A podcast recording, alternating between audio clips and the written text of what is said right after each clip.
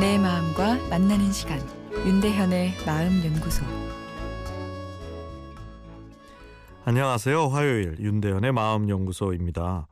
오늘은 상처를 이야기하면 더 상처가 될 수 있다란 내용입니다. 나에게 안 좋은 일이 생겼을 때 연락도 잘 안 하던 친구가 걱정된다면서 전화를 해서는 어떻게 된 것이냐 자세히 이야기 좀 해보라 하는 경험 한 번쯤은 있으셨을 거라 생각됩니다. 어떤 느낌이 드셨는지요? 고맙기도 하지만 아, 왠지 이야기하고 나면 오히려 기분이 더 안 좋아지는 경우가 꽤 많습니다. 이 마음의 무게도 더 증가하고요. 왜 그런 것일까요? 마음의 상처를 자세하게 이야기하는 것이 심리적 트라우마에서 벗어나는데 도움이 될 것이라 여겨 만들어진 방법에 심리적 경험 보고라는 것이 있습니다. 사고 직후에 상담자에게 자신이 겪은 사고의 내용과 당시의 심리 상황에 대해 자세히 이야기하는 것이죠. 이렇게 자신의 트라우마에 대해 자세히 이야기하고 나면 자신의 부정적인 사고와 감정에 대해 다시 한번 되돌아봄으로써 스스로의 오류를 발견하고 미래에 도움이 될 만한 교훈도 얻을 수 있다는 것입니다. 어, 그래서 대규모 재해가 있었을 때 피해자들을 대상으로 이 기법이 적용된 사례도 적지 않게 있습니다.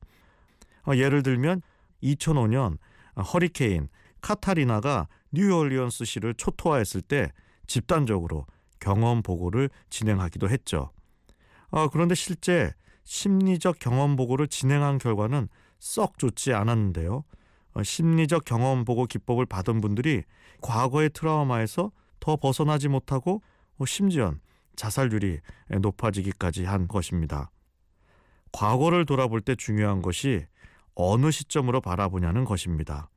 상처받은 과거라 해도 내가 삼자의 시각을 갖고 바라볼 수 있으면 마음 안의 부정적인 감정을 털어내고 상처를 오히려 성숙을 위한 통증으로 승화시킬 수 있지만 삼자의 시각이 아닌 1인칭 시점에서 보게 되면 과거의 트라우마를 재경험하게 되어 오히려 마음이 고통스러워진다는 것입니다.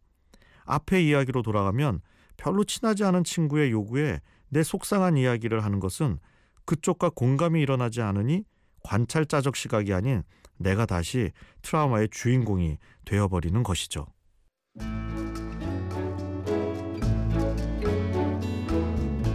윤대현의 마음연구소 지금까지 정신건강의학과 전문의 윤대현 교수였습니다.